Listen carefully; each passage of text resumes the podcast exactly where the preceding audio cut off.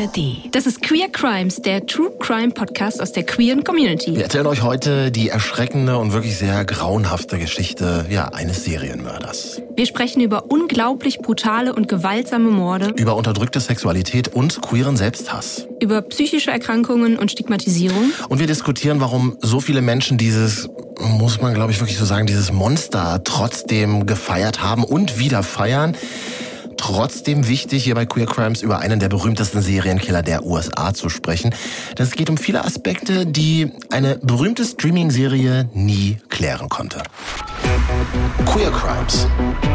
Der schwule Serienkiller Jeffrey Dahmer.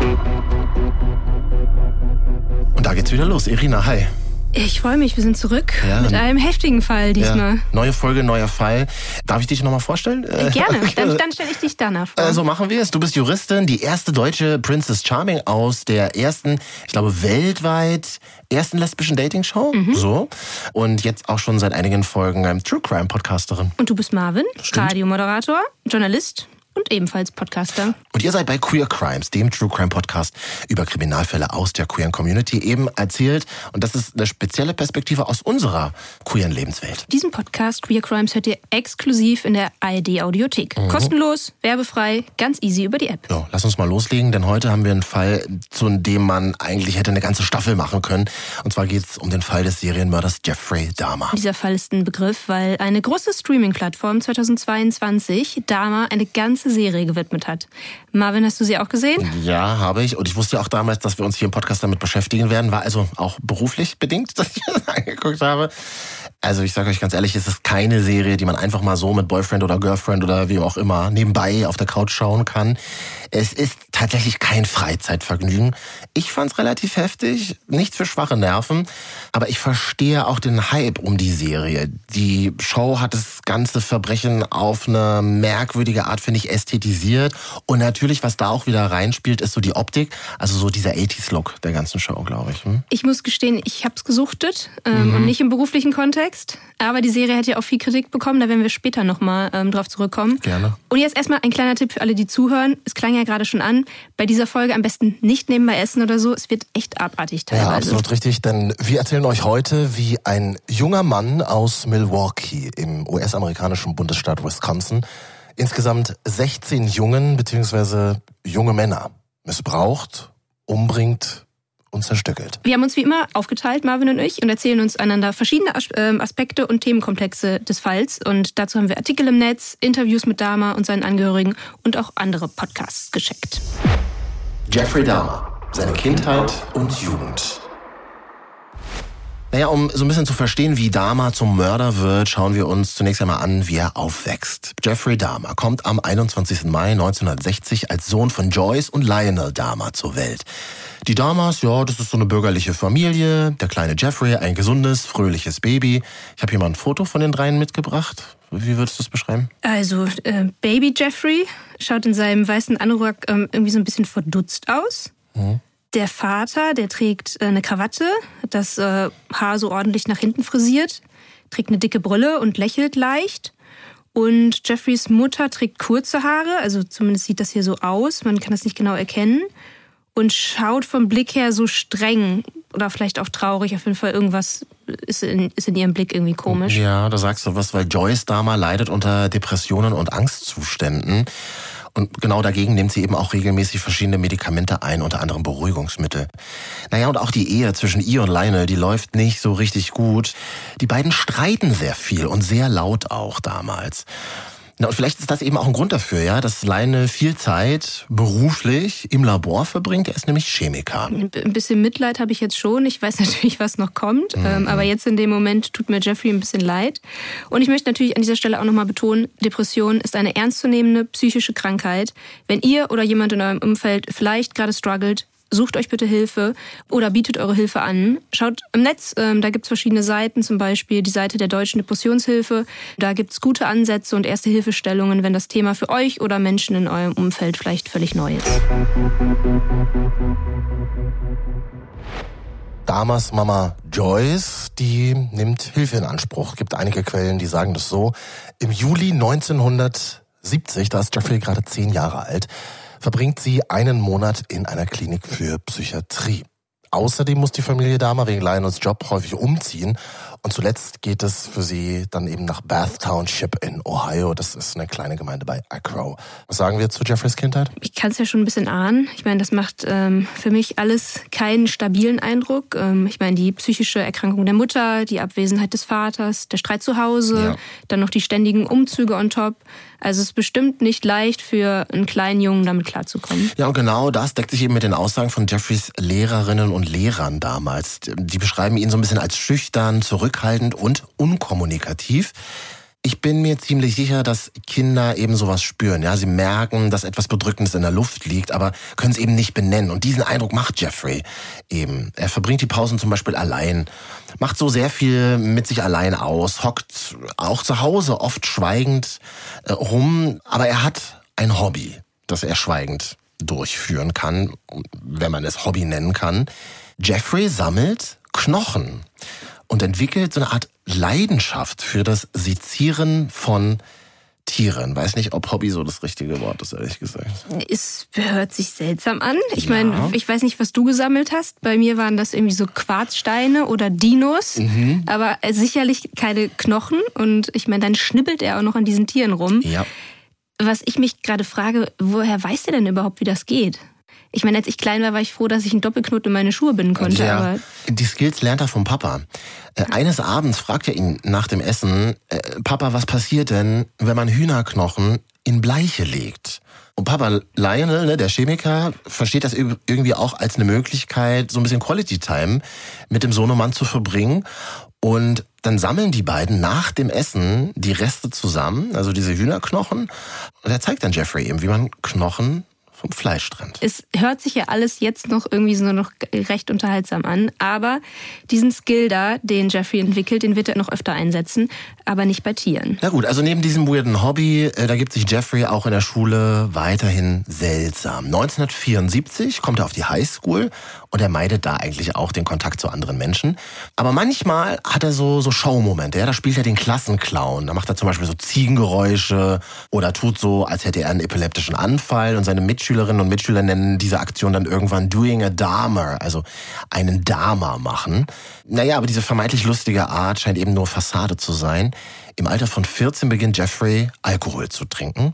Weißt du noch, wann du das erste Mal Alkohol getrunken hast? Also bei mir war es, glaube ich, mit 17 und ich fand es extrem eklig, bitter und total überflüssig, muss ich ganz ehrlich sagen. Ja, also bei mir war es ein Tick früher, ich glaube so mit 15 und ich fand das schon aufregend, weil es so, mhm. so erwachsen war. Also etwas, was man eigentlich nicht durfte, aber geschmeckt hat es mir tatsächlich auch nicht. Und du kommst ja auch, ähm, bist ja auf dem Land groß geworden, oder? Da spielt ja Alkohol vielleicht auch nochmal eine Rolle. Dorfpartys und so, oder? Es ja, geht, Kleinstadt. Schnell, ähm, ja, aber, Kleinstadt, sorry. Ja, das, das heißt, wir, wir hatten schon noch äh, ein paar andere Sachen. Kinos und so gab es schon noch. Mhm.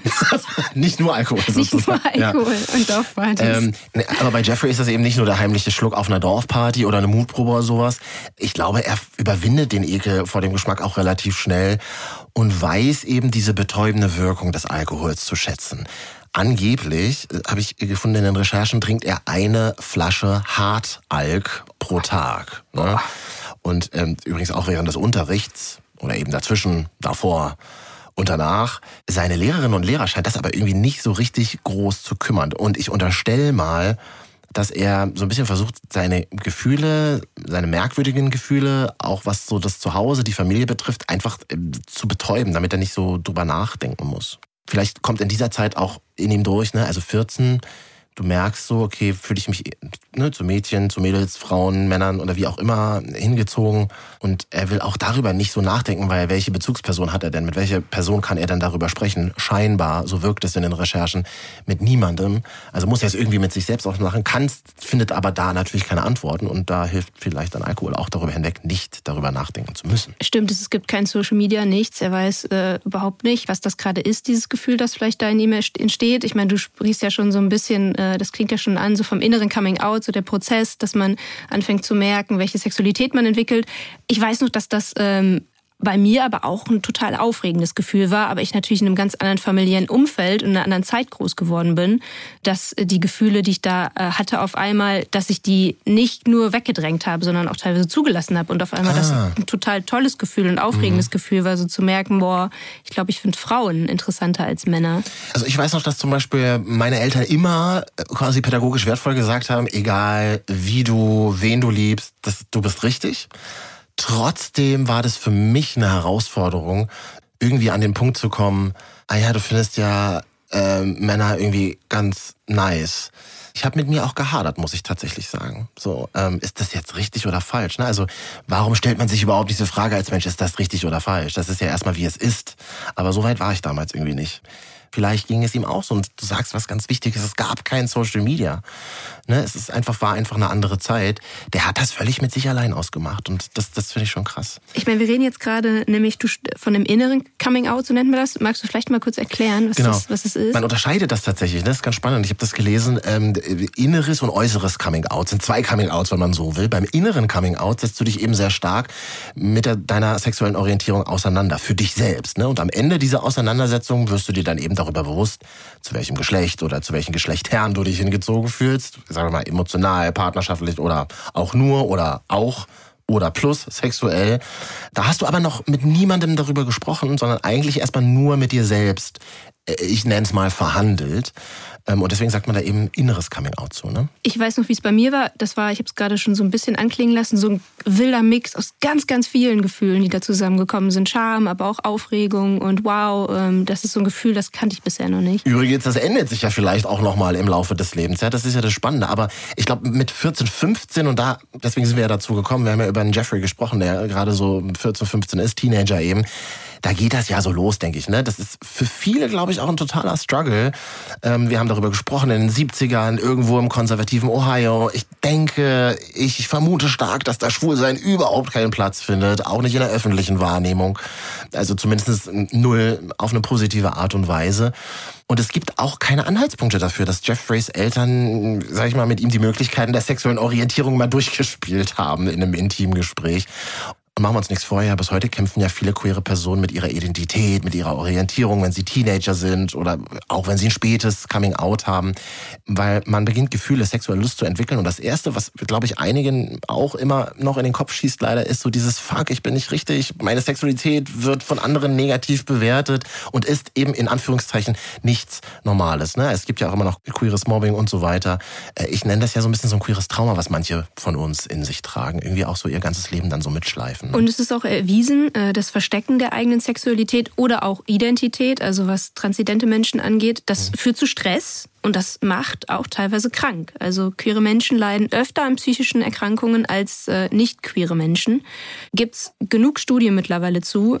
Aber, und äh, das muss man ja auch mal sagen, langsam wird das besser. Das heißt, durch die Sichtbarkeit ähm, von queeren Themen, äh, insbesondere in Social Media, so lange ist es jetzt auch nicht her, in den 90ern, als ich Teenie war, da war das für viele immer noch ein Nischenthema. Also bei mhm. mir in der Schule wurde das nicht thematisiert und im Fernsehen auch nicht viel. Sexualkundeunterricht zum Beispiel, ich denke da immer wieder drüber nach, da gibt es gar nicht die Option, dass irgendwie es auch gleichgeschlechtliches. Äh, ja, äh, früher, also ich glaube, dass genau, ich, ich habe Lehrer in einem Freundeskreis, da ist es mittlerweile schon anders. Toll, ähm, super.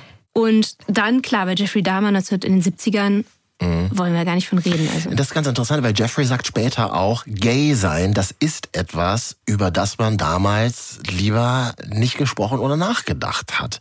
Es ist also wieder ein Thema, das Jeffrey so ein bisschen für sich behält und mit sich selbst ausmacht. Und das ist eben sehr typisch. Ich glaube, dass viele queere Menschen das so machen und das auch anfangs für sich behalten und eben nicht darüber sprechen, ne? weil man Angst hat vor Dummsprüchen, vor Mobbing, vor Diskriminierung, auch vor Gewalt, die es immer noch gibt bis heute. Äh, ich sag mal so, solange das Wort Schwuchtel auf dem Schulhof ein Schimpfwort ist, das ist ja weiterhin Realität, gibt's noch einiges zu tun und wir sollten immer weiter darüber reden, so wie wir das heute tun. Voll, absolut. Wir haben uns jetzt einen ersten kleinen Überblick über Damas jungen Jahre verschafft und kommen jetzt auch schon zum ersten Mord. Das Jahr 1976. Jeffrey ist gerade 16 Jahre alt, und das ist ja so ein Alter, in dem man langsam beginnt, die eigene Sexualität äh, auszuleben oder herauszufinden, so ein sexuelles Bewusstsein zu entwickeln. Und man hat Bock auf Sex. Kann man ja mal ganz klar sagen. Ist so, ja. Nicht alle natürlich, aber ähm, ein großer Teil und so auch Jeffrey. Er beobachtet einen Jogger, der regelmäßig an seinem Haus vorbeiläuft. Er interessiert sich für diesen Mann und möchte am liebsten seine Sexualität mit ihm ausleben. Er stellt sich dabei vor, wie er neben ihm liegt und mit ihm kuschelt. Und für Jeffrey funktioniert das äh, in seiner Vorstellung aber nur dann, wenn er den Jogger bewusstlos schlägt. Also das zeigt natürlich wieder auch, ne, wie sehr Jeffrey mit seiner Sexualität hadert, dass er, unterstelle ich mal, näher nur spüren kann, wenn die andere Person es nicht mitbekommt und er ist ganz wichtig, glaube ich, auch unter Kontrolle hat. Das ist, glaube ich, ja, das ist, glaube ich, sehr bezeichnend. Und irgendwann scheint dieser Wunsch nach Nähe so groß zu sein, dass Jeffrey sich einen Baseballschläger schnappt und in einem Gebüsch auf den Jogger wartet. Mhm. Doch genau an diesem Tag läuft der Jogger nicht am Haus vorbei. Glück für ihn, denn vielleicht wäre er sonst das erste Opfer von Jeffrey geworden. Und während Jeffrey sich so in seinen Vorstellungen verliert, lassen sich dann seine Eltern 1978 scheiden. Seine Mutter Joyce zieht mit dem jüngeren Bruder nach Wisconsin. Vater Lionel lebt in einem Motel. Das ist jetzt eben die wichtigste Information an dieser Stelle. Jeffrey Dahmer lebt völlig allein im Haus der Familie. Ne? Da ist er 18 Jahre alt und mit dem Saufen geht's übrigens fröhlich weiter.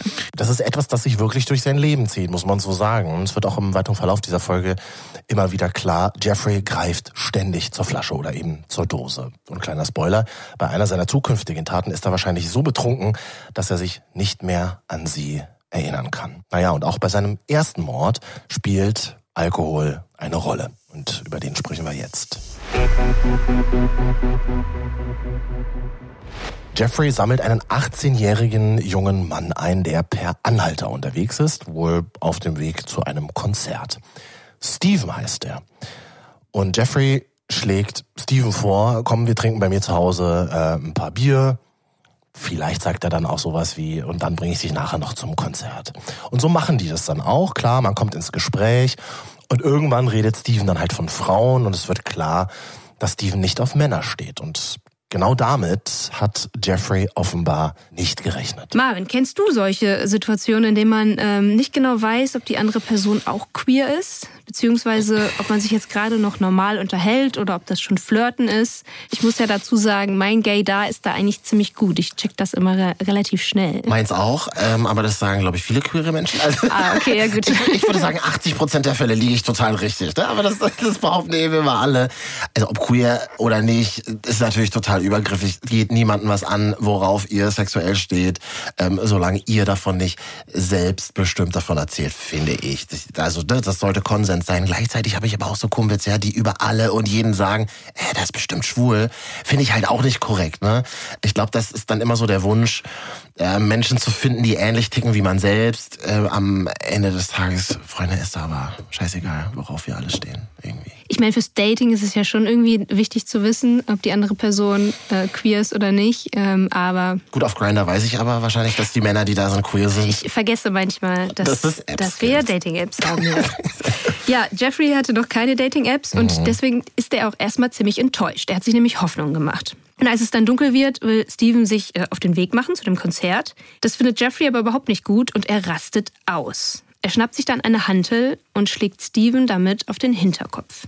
Der bleibt erstmal bei Bewusstsein und so schlägt Jeffrey noch ein weiteres Mal zu und drückt Steven dann die Hantel so lange gegen die Kehle, bis er aufhört zu atmen. Und das ist der erste Mord des Serienmörders Jeffrey Dahmer. Nicht nur, dass Jeffrey einen Menschen getötet hat, Jetzt muss er sich auch noch damit auseinandersetzen, dass dort eine Leiche in seinem Haus liegt. Mhm. Was dann passiert, können wir uns vielleicht schon denken. Mhm. Stichwort Sezierskills, die er von seinem Papa als Kind gelernt hat. Ne? Genau. Aber zunächst erstmal legt Jeffrey sich neben die Leiche, streicht mit der Hand über die Brust des Toten und beginnt dann über dem Körper von Steven zu masturbieren. Und dann beginnt er den Körper mit einem Messer zu zerstückeln. Erst die Arme, dann die Beine, schließlich den Kopf und zum Schluss öffnet er wie bei den toten Tieren früher Stevens Torso. Ja, die Klamotten, die verbrennt er übrigens. Und die Leichenteile, so habe ich das hier in einigen Quellen gefunden, die versteckt er in Abflussrohren. Hat dieser erste Mord etwas mit ihm gemacht? Hat ihn das irgendwie geprägt? Also ich meine, er hat ja gerade einen Menschen getötet zum allerersten Mal in seinem Leben. Ne? Ja, und tatsächlich quälen ihn äh, die Gedanken auch daran. Mhm. Also er sagt dazu später nämlich, diese eine impulsive Nacht in Ohio, seitdem war nichts mehr normal. Es vergiftet dein gesamtes Leben. Als es da zum ersten Mal passiert ist, schien es mein ganzes Leben zu bestimmen. Ja, vielleicht ist das auch einer der Gründe dafür, ähm, dass es für Jeffrey in den nächsten Jahren sehr turbulent weitergeht. Und wir geben euch jetzt mal einen kleinen Schnelldurchlauf. Im September 1978 zieht Jeffreys Vater Lionel wieder zurück ins Haus und findet dort überall leere Bierdosen und Schnapsflaschen. Genau, da merkt dann, glaube ich, auch der Papa, ne, dass es weit über normalen Alkoholkonsum hinausgeht und dass, äh, ja, dass, dass der Sohn halt einfach ein Alkoholproblem hat. Ne? Genau, und er sucht nämlich nach einem Plan für seinen Sohn und schreibt ihn gegen seinen Willen an der Ohio State University für BWL ein. Dort trinkt Jeffrey aber weiter und bricht das Studium schnell wieder ab. Seine nächste Station, die Armee. Jeffrey macht die Grundausbildung, tritt 1978 seinen Dienst in Alabama an und ist dann im Jahr 1979 sogar in Deutschland stationiert. Dann kommt aber wieder der Alkohol ins Spiel und Jeffrey wird 1981 wegen schlechter Führung entlassen. Er ist nun 21 Jahre alt, lebt kurzzeitig in Miami in einem Hotel, jobbt in einem Sandwichladen. Den Job verliert er, weil er betrunken auf der Arbeit auftaucht. Keine Arbeit heißt dann auch kein Geld. Jeffrey ist für kurze Zeit sogar obdachlos und im September 1981 zieht er dann wieder in sein Elternhaus nach Ohio. Sein Vater ist, man kann es verstehen, verzweifelt und so kommt ihm die Idee, Jeffrey bei der Oma, bei Catherine Dahmer unterzubringen. Und so zieht Jeffrey Dahmer dann im September 1981 zu seiner Oma nach Wisconsin in der Nähe von Milwaukee. Catherine Dahmer ist eine sehr gläubige Christin und mit ihr besucht Jeffrey dann auch regelmäßig Gottesdienste und liest in der Bibel. Mhm. Kontakt zu anderen Männern hat er in dieser Zeit übrigens nicht. Ja, und stell dir das mal vor, ne? du bist 21 Jahre alt, das ist so ein Alter, da denkt man viel über Sexualität, über Liebe, über Nähe nach, vielleicht sogar über Partnerschaft. Aber ähm, du lässt das einfach nicht zu, sondern du drückst das weg. Das kann nicht gut tun, oder? So ganz gelingt es ihm auch nicht. Mhm. Es kommt nämlich im Jahr 1984 dann zu einer Situation, bei der das Thema Sexualität plötzlich wieder präsent ist für ihn. Jeffrey ist in einer Bibliothek, keine Ahnung, ob er da gerade in der Bibel studiert, und ein Mann steckt ihm einen Zettel zu. Und darauf steht, komm in die Toilette im zweiten Stock, ich blas dir ein. Ja, ziemlich on point, würde ich mal sagen. Ne? Ja, ähm, aber irgendwie für Jeffrey scheint das etwas ganz Besonderes zu sein. Nämlich plötzlich zeigt eine andere Person sexuelles Interesse an ihm. Ja. Jeffrey entscheidet sich dann aber dagegen, also mit in die Toilette zu gehen. Er drückt also wieder sein Verlangen weg. Vielleicht auch, weil er irgendwie denkt, fuck, wenn jetzt irgendetwas Sexuelles passiert, entartet es, so wie es damals mit Steven entartet ist. Also ist jetzt nur reine Spekulation von mir.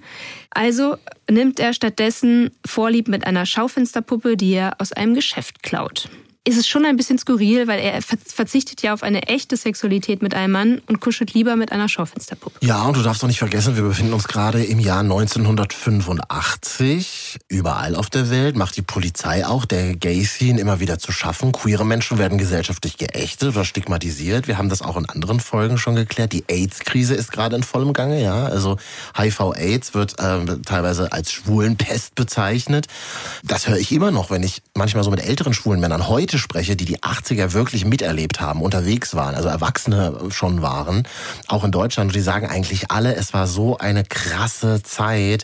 Es sind einfach alle wie die Fliegen weggestorben. Das ist eine Formulierung, die ich ganz oft noch höre über die damalige Zeit. Und einer meinte mal zu mir, das fand ich besonders krass, wir waren jede Woche halt bei einer anderen Beerdigung und die Politik hat uns einfach verdammt nochmal im Stich gelassen. Also ähm, ja, ich kriege irgendwie voll Gänsehaut, wenn ich darüber nochmal nachdenke. Und dazu kommt eben auch so eine Stigmatisierung, die ja bis heute ein Problem für viele HIV-positive Menschen ist. Also das ist die Zeit, in der sich Dama ja als, als Mid-20 bewegt. Das muss man, muss man einfach immer mit dazu berechnen. Voll und meiner Meinung nach findet auch viel zu wenig Aufklärung darüber statt, weil Fakt ist, wenn du als HIV-positive Person deine Medikamente nimmst, dann bist du nicht ansteckend. So ist das. Das wissen viele nicht. Mhm. Deshalb nochmal zur Erklärung.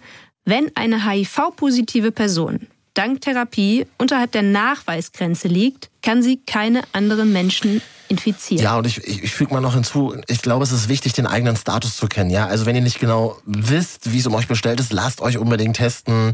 Auch wenn sich die Wartezeit beschissen anfühlt, I feel you, geh trotzdem diesen Schritt, denn das Ergebnis hilft weiter. Entweder dich frühzeitig behandeln zu lassen, wenn tatsächlich was ist und dann weißt du aber, du bist nicht mehr ansteckend oder du hast eben die Gewissheit, äh, dass du nicht ansteckend bist, sowieso, dass du negativ bist und niemanden anstecken kannst. Ich glaube, es ist allen damit geholfen. Total. Aber jetzt erstmal nochmal zurück in die 80er, hm. als HIV nämlich wirklich problematisch war und ja. für viele zum Tod geführt hat. Und zu dieser Zeit ist Jeffrey Dahmer Anfang 20. Der zweite Mord.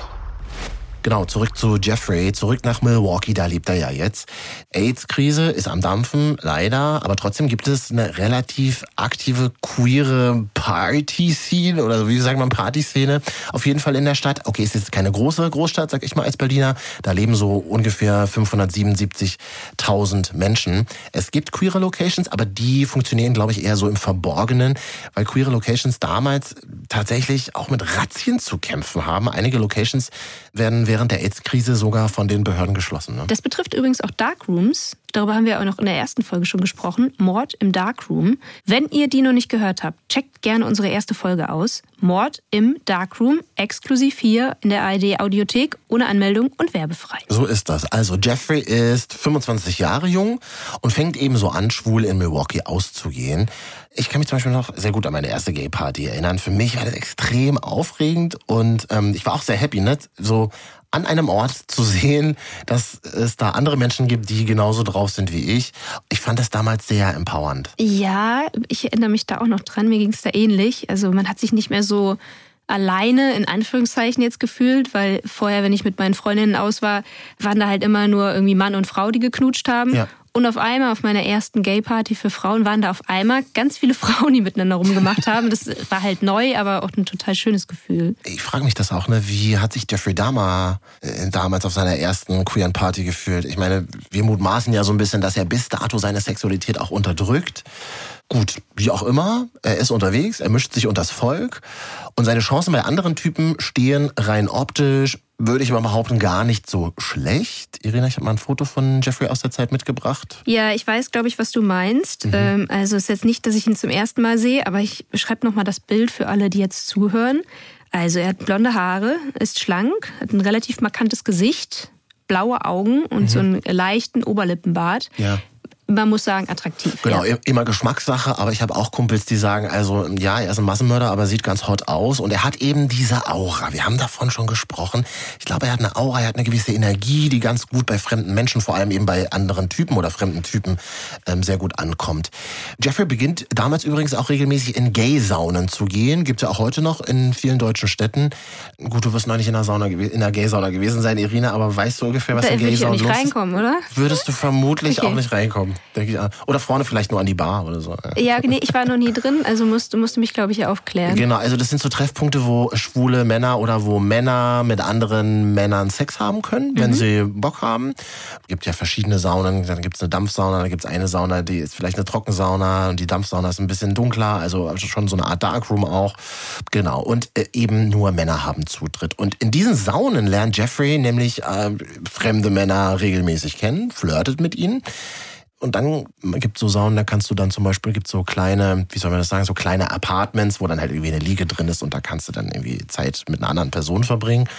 Naja, und das macht er eben auch, aber statt hm, wie andere Menschen ganz normal in Anführungsstrichen Sex zu haben, entwickelt Jeffrey eben eine Masche, an der er in den nächsten Jahren tatsächlich festhält. Und zwar funktioniert es bei ihm immer so, er bietet den Männern was zu trinken an, dann gehen sie eben in diese Kabine, von der ich gerade gesprochen habe, und dort werden die Männer dann bewusstlos. Jeffrey legt sich neben sie und masturbiert. In dem Getränk, das er ihnen nämlich anbietet, ist ein Schlafmittel. Aber Marvin, was ich mich jetzt frage ist, mhm. wir haben ja mhm. gerade gesagt, das ist ein attraktiver Typ. Der hätte doch nicht das Schlafmittel gebraucht. Der hätte doch Typen auch so abbekommen. Das haben wir ja so bei dieser Story mit dem Jogger auch schon gehabt. Ich glaube, dem ist das einfach wichtig, Kontrolle auszuüben. Und mhm. äh, das Gute ist ja, muss man besser sagen, er lässt die Männer ja auch alle am Leben. Manche Opfer aus der Sauna beschweren sich dann übrigens auch beim Betreiber. Der erteilt dann Jeffrey auch Hausverbot. Es kommt aber tatsächlich nie zu einer Anzeige bei den Behörden. Naja, aber jetzt, wo Dama eben Hausverbot hat, muss eine alternative Location her. Zu Hause irgendwie das Unwesen zu treiben geht nicht. Er wohnt ja noch bei Oma. Und deswegen nimmt er sich ab sofort dann ein Hotelzimmer im Ambassador Hotel in Milwaukee. Und da ereignet sich dann in der Nacht vom 20. auf den 21. November 87 der zweite Mord. Also der Abend beginnt im Club 219, würde ich ihn mal nennen. Club 219. Das war damals so einer der krassesten Orte für wilde Partys in Town. Und ich habe mal hier auch ein Foto von der Location mitgebracht. Also das sieht aus wie ein altes Fabrikhaus mit Backstein, große Fenster. Im unteren Bereich ist noch ein Lokal mhm. oder, oder eine Bar. Sieht auf jeden Fall so aus, als würden Berghain-Fans da auf ihre Kosten kommen. Ja, auf jeden Fall. Es war so einer der angesagtesten Clubs damals in Milwaukee. Laute Mucke, es wird natürlich viel getanzt, Drag- und Strip-Shows finden statt. Und da sitzt Jeffrey Dahmer alleine an der Bar und beobachtet das Treiben und wartet. Und das macht er sehr oft. Er wartet bis kurz vor Schluss, ja. Also dieser, dieser Moment, wir kennen den vielleicht alle, wenn die Leute so langsam aufbrechen, der letzte Song gelaufen ist und alle natürlich schon ordentlich einen in der Birne haben. Und genau diese Momente nutzt er. Er labert die Leute nämlich an ne, und schaut, was noch so geht. Freunde von mir haben das, äh, ich weiß nicht ganz korrekt, Reste, äh, hier, flirten. Reste, Reste, Reste flirten genannt. Aber wir wissen, wir wissen, glaube ich, alle, wie man es eigentlich nennt tatsächlich, genau. Und das hat er wahrscheinlich an diesem Abend auch gemacht. Und ich sage eben wahrscheinlich, weil Jeffrey sich an den Abend überhaupt nicht mehr erinnern kann. Weil er wahrscheinlich wieder so betrunken war. Ja, das kann sein. Es kann aber auch sein, dass, wie soll ich sagen, also ich bin kein Experte, ne, aber dass so eine Art psychischer Schutzmechanismus von Jeffrey dafür sorgt, dass er sich nicht mit dem Thema konfrontieren muss. Also mit dem, was tatsächlich passiert ist. Denn am 21. November 1987, da wacht er gegen 13 Uhr im Hotelzimmer auf. Völlig verkatert. Und neben ihm liegt eine Leiche auf dem Bett. Der Brustkorb des jungen Mannes, völlig in sich zusammengefallen. Der Kopf hängt von der Bettkante. Blut tropft ihm aus dem Mund. Und der Mann hat einen Namen. Stephen Toomi. So Mitte 20 war er. Naja, und der Mord wird nie ganz aufgeklärt. In einem Interview sagt Dama später, ich stand unter Schock, totale Panik. Ich konnte nicht glauben, dass es wieder passiert war. Also ich nehme an, ich spreche jetzt auch für dich. Also für uns ist das so nicht vorstellbar. Also es hört sich so ein bisschen an wie, ach, hupsi, schon wieder passiert, ja. Mist, okay, gut. Mhm. Ich meine, der hat gerade einen anderen Menschen getötet und das auch schon zum zweiten Mal. Mhm. Da liegt eine Leiche neben ihm. Das ist keine Lappalie und das, äh, das hört sich jetzt für mich an so, ups. Mhm. Naja, und aus seiner Sicht, die Leiche, die neben ihm liegt, die muss jetzt natürlich weggeschafft werden. Ne? Das muss man makabererweise sagen, da hat er ja schon Übungen drin. Also besorgt er sich einen riesigen Koffer, stopft den toten Körper von Steven rein und stellt diesen Koffer dann erstmal bei Oma im Vorratskeller ab, um sie dann später dort zu beseitigen. Oh, ich stelle mir gerade die Omi vor. Will mhm. die was aus dem Vorrat, äh, Vorratskeller holen, findet dann zufällig den Koffer und dann liegt da eine blutige Leiche drin. Also die mhm. wird ja den Schock ihres Lebens bekommen. Ja. Übrigens, das mit dem in den Vorratskeller gehen ist eigentlich gar nicht so abwegig, denn es ist wichtiges Fest in Staaten, Thanksgiving. Und das Krasse ist eben, dass in den nächsten Tagen ständig Besuch im Haus ist. Ja? Also da ist ordentlich was los. Das heißt, Jeffrey kann die Leiche gar nicht direkt entsorgen. Erst, Achtung, sieben Tage später. Da wickelt er dann nämlich die Knochen in ein Laken ein, zerschlägt sie und wirft dann die Überreste in den Hausmüll. Die Müllsäcke, die stellt er dann einfach, so wie man das damals macht, an die Straße. Die werden dann abgeholt und naja, das muss man eben sagen. Der Mord an Steven, der wird eben nie verhandelt. Und ich würde sagen, wo keine Leiche, da auch kein Mord. Oder was sagst du als Juristin? Mm, so einfach ist es nicht. Also mhm. es gibt schon Indizienprozesse. Das heißt, ähm, du könntest auch verurteilt werden, selbst wenn niemals die Leiche gefunden wird. Aber brauchst eben Indizien. Das heißt, genau, genug Indizien oder ein Geständnis. Jeffrey hat jetzt also zum zweiten Mal gemordet. Zwischen seinem ersten und seinem zweiten Mord. Da liegen ja etwa so neun Jahre. Und ich glaube, das hat auch etwas in ihm ausgelöst, denn von nun an mordet Jeffrey immer weiter. Wie in so einem Rausch, muss man leider so sagen. Insgesamt 16 Männer hat Jeffrey ja letztendlich auf dem Gewissen. Wir wollen und können hier gar nicht auf jeden einzelnen grausamen, brutalen Mord im Detail eingehen. Sogar mir war ein bisschen schwindlig nach den Recherchen. Und deswegen versuche ich mich mal kurz zu fassen. Im Grunde geht Jeffrey Dahmer immer wieder nach einem ähnlichen Prinzip vor. Er spricht Typen an, oft so in queeren Clubs, in queeren Kontexten, an queeren Orten, nimmt sie mit nach Hause, flößt ihnen Schlafmittel ein, tötet sie, missbraucht sie und entledigt sich ihrer Leichen, löst ihr Fleisch von den Knochen, sammelt die Knochen und baut später sogar so eine Art Altar mit den Schädeln. Was ist mit der Oma? Also die, er lebt ja im Haus der Oma. Hat die irgendwann mal was mitbekommen davon? Nee, also nicht so wirklich. Jeffrey bringt ja zum Beispiel am 16. Januar 1988 einen jungen Mann namens James mit nach Hause. Die haben sich auch so in diesem Club 219 getroffen. Sie schläft Und Jeffrey tötet James dann am nächsten Morgen und versteckt die Leiche dann sogar im Keller. Naja, und setzt sich dann zu Oma an den Frühstückstisch, als wäre nichts gewesen. Und noch einen Typen bringt er mit nach Hause, noch einen Mann, das ist so ein anderer Abend, da genau ist der 25-jährige Ronald mit nach Hause gekommen. Aber Oma wird wach, weil sie hört, dass die beiden Jungs nach Hause kommen und ruft ihn dann auch. Heißt, ja. Ronald hatte Glück. Richtig, kommt nicht zum Mord. Und ähm, ich würde gerne über ein weiteres Opfer sprechen, das auch lebend davonkommt. Wir reden über den 26. September 1988. Jeffrey spricht einen 13-jährigen Jungen an, der heißt Somsek. Auf der Straße lernt er den irgendwie kennen und gibt eben vor, Bilder von ihm machen zu wollen und bietet ihm dafür 50 Dollar an. Doch noch bevor die Schlafmittel bei Somsek wirken, versucht Dama den Jungen auszuziehen und der rennt völlig panisch aus der Wohnung bis zum Haus seiner Eltern. Und die rufen dann die Polizei. So, und die Polizisten, die statten dann Jeffrey auch einen Besuch ab und finden eben bei ihm Schlafmittel und auch Polaroids, die er gemacht hat. Also Dama wird wegen sexueller Nötigung damals verhaftet, bleibt aber eben nur sechs Tage in Haft. Sein Vater löst ihn ja dann mit Kaution aus dem Knast aus. Und das ist ja so ein Ding, das hört man ja bis heute, jemanden mit Kaution aus dem Knast auslösen. Aber ich glaube, das ist so eine Spezialität in Anführungsstrichen in den USA. Wir in Deutschland kennen das nicht, oder? In, in Deutschland, ist, das gibt es im Gesetz. Hm. Also es gibt die Möglichkeit, dass du bis zur Hauptverhandlung statt in die Untersuchungshaft auf Kaution freikommst. Mhm. Aber es ist halt in der Praxis eher selten. Das heißt, äh, die deutschen Gerichte würden einem Beschuldigten eher Auflagen erteilen, dass du zum Beispiel deinen Reisepass abgeben musst oder dich zu bestimmten Zeitpunkten bei der Polizei melden musst, um sicherzugehen, dass du zum Beispiel nicht abhaust, ne? unjuristisch gesagt. Und ähm, was man natürlich immer berücksichtigen muss, ist, dass ja zum Zeitpunkt der Festnahme auch in Anführungszeichen nur erstmal der Tatverdacht vorliegt. Und wenn du in Untersuchungshaft kommst, ist das ein Eingriff in dein Grundrecht auf persönliche Freiheit. Ich meine, jetzt bei Dama bin ich mir relativ sicher, ähm, dass er in Untersuchungshaft auch in Deutschland gekommen wäre, weil es sich hier um ein schwerwiegendes Sexualdelikt handelt. Ich glaube, man muss einfach da wissen, dass das System in den USA einfach grundlegend anders funktioniert. Dort ist nämlich die Kaution der Regelfall, also auch bei nicht so schweren Delikten. Und die Untersuchungshaft ist ohne Möglichkeit der Kaution nur bei besonders schweren Taten mit sehr hoher Straferwartung wird das angeordnet. So, und Jeffrey wird eben äh, vor Gericht zu einem Jahr Haft in einer Besserungsanstalt mit anschließender fünfjähriger Bewährung verurteilt. Allerdings im offenen Vollzug. Das heißt übersetzt, Jeffrey ist zwar im Gefängnis, darf dieses aber zum Beispiel für seine Arbeit verlassen. März 1990. Jeffrey wird vorzeitig aus der Haft entlassen. Er wohnt also nicht mehr bei Oma, sondern bezieht jetzt seine eigene Wohnung im Zentrum von Milwaukee, das Apartment 213. Und da gibt es, das muss man leider makabererweise so sagen, tatsächlich kein Halten mehr.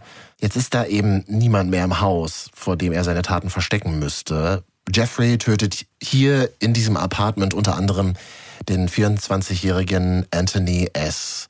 und den 33-jährigen Raymond. Außerdem beginnt er seine Opfer zu fotografieren, die Teile der Leichen zu behalten und präpariert zum Beispiel Köpfe und Genitalien seiner Opfer.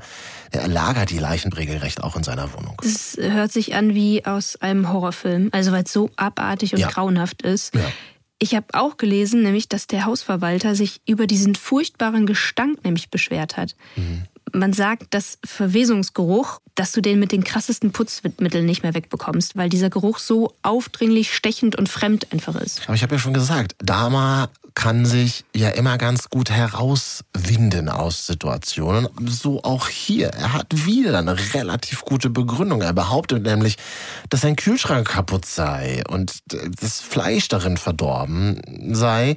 Wir haben ja gesagt, wir schildern nicht alle Taten im Detail, aber es gibt einen Mord, da bekomme ich echt einen Kloß im Hals, wenn ich das irgendwie hier erzähle. Und ja, es geht mal wieder um Missbrauch einer minderjährigen Person. Ein extrem schwieriges Thema.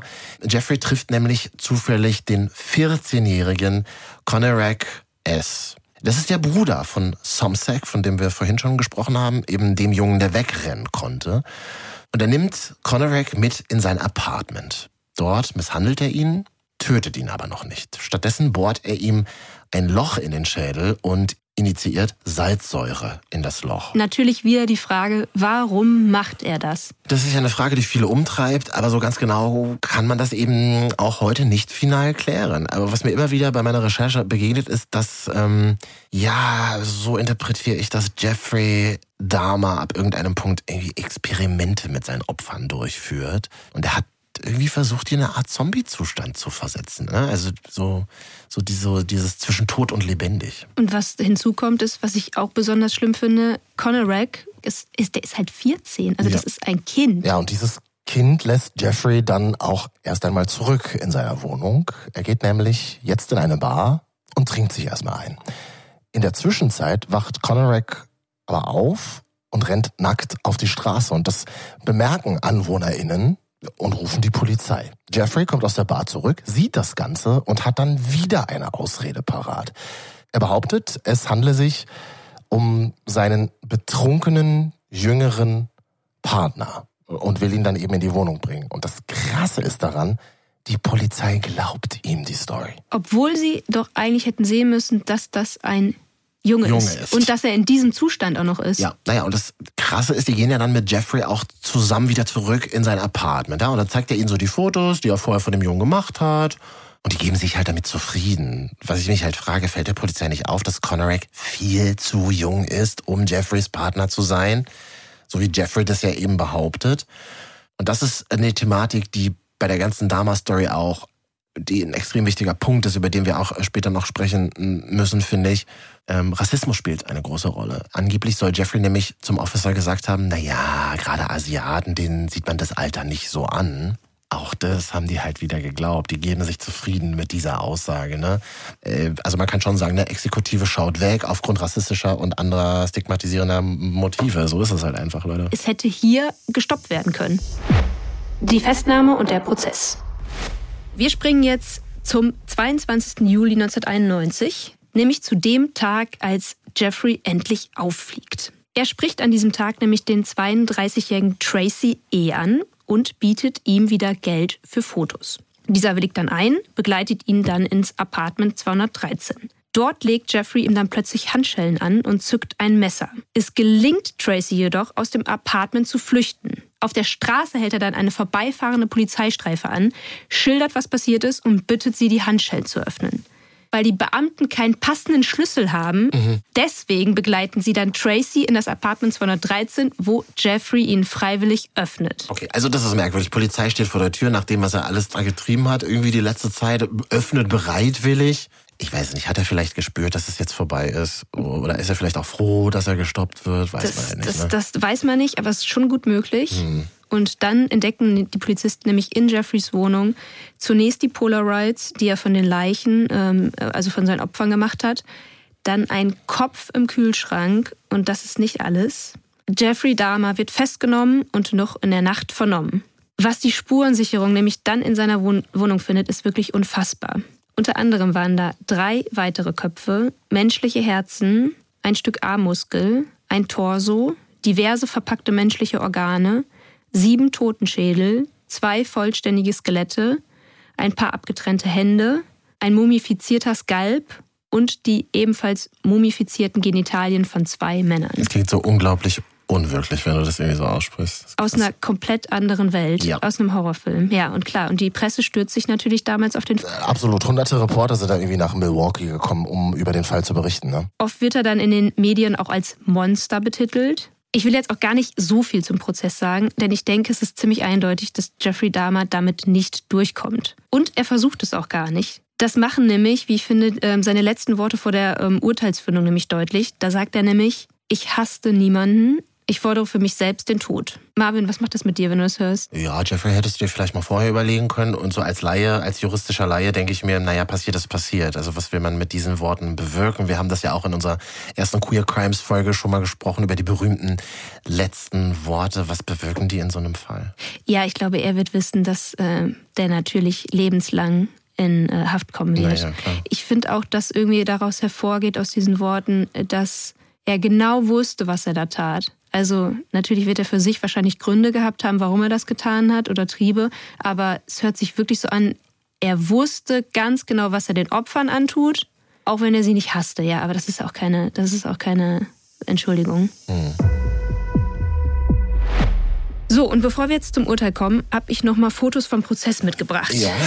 Was, was siehst du, Marvin? Okay, also er trägt diese typische orange Gefängniskleidung, die man kennt aus den USA.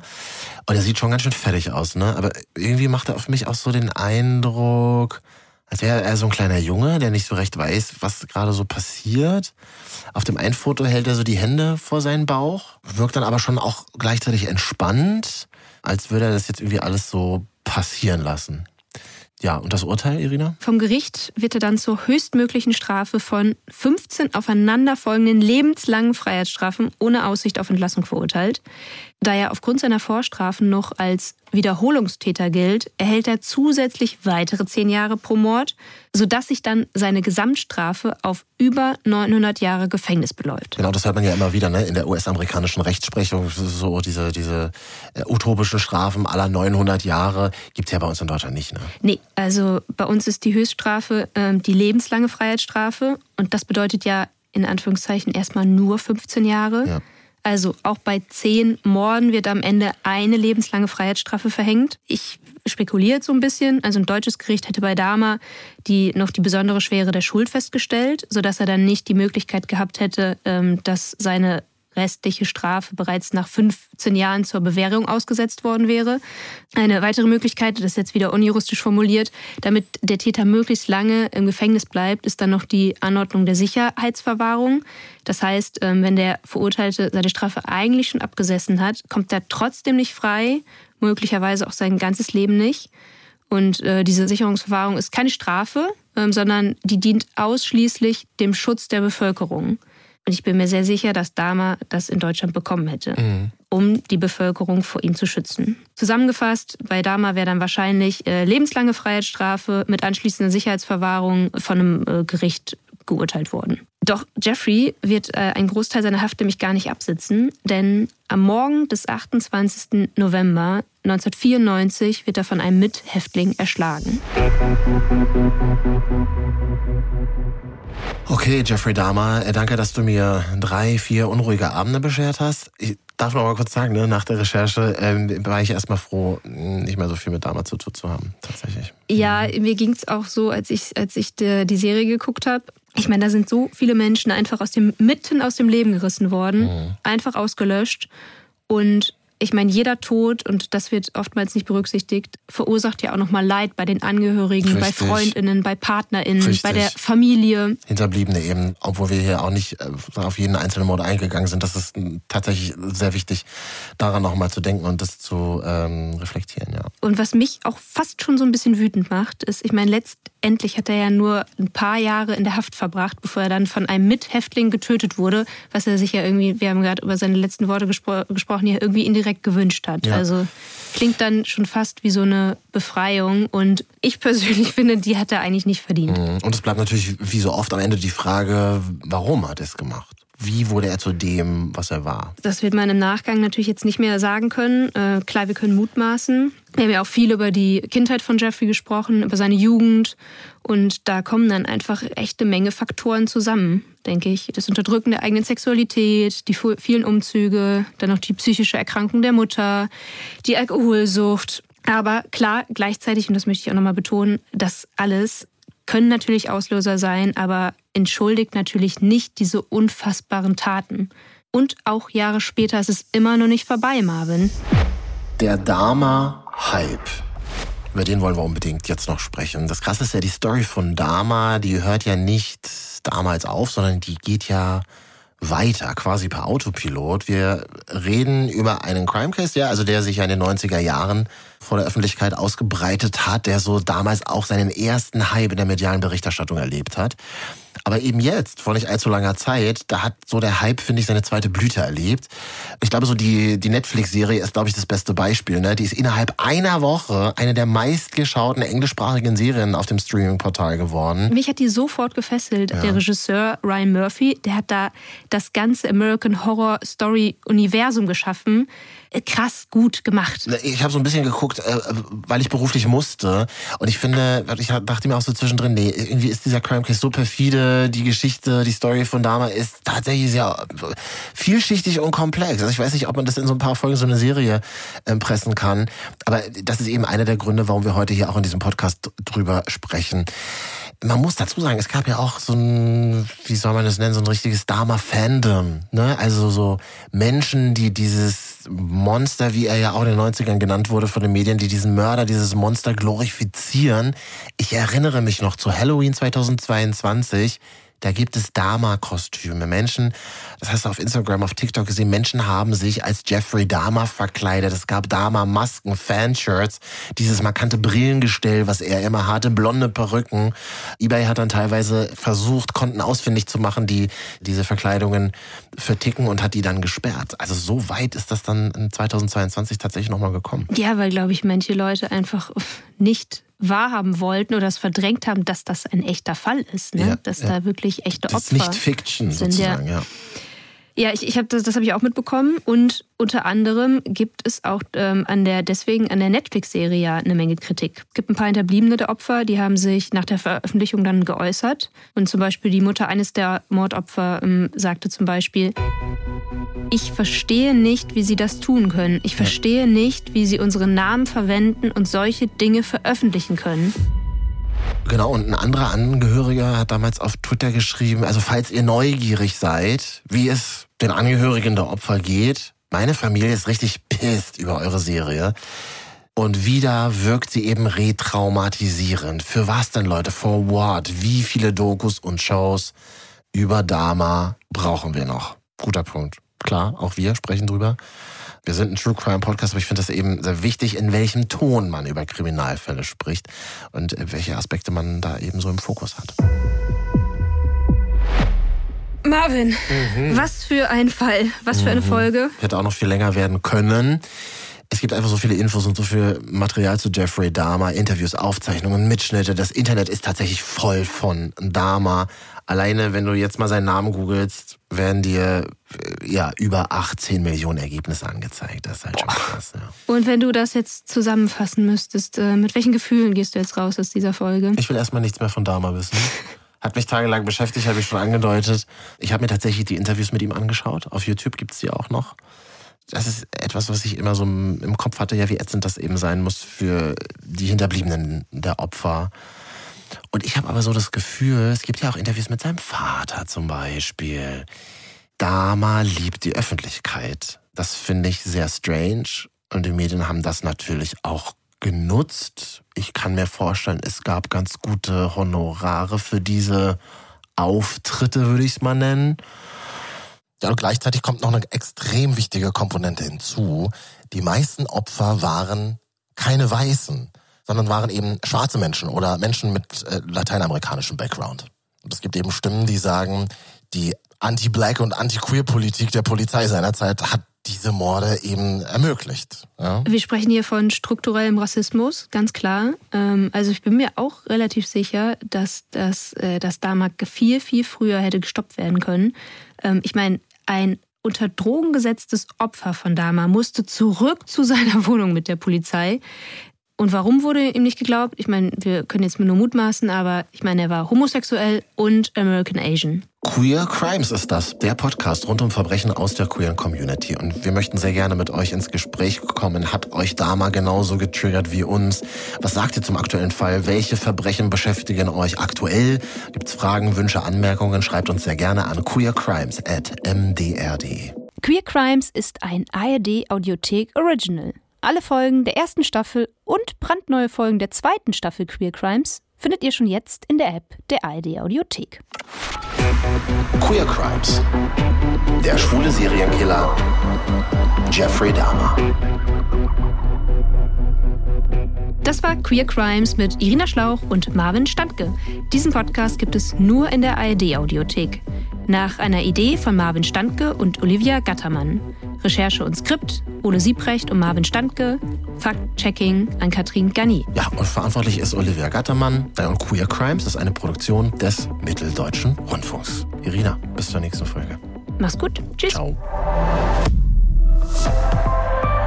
ARD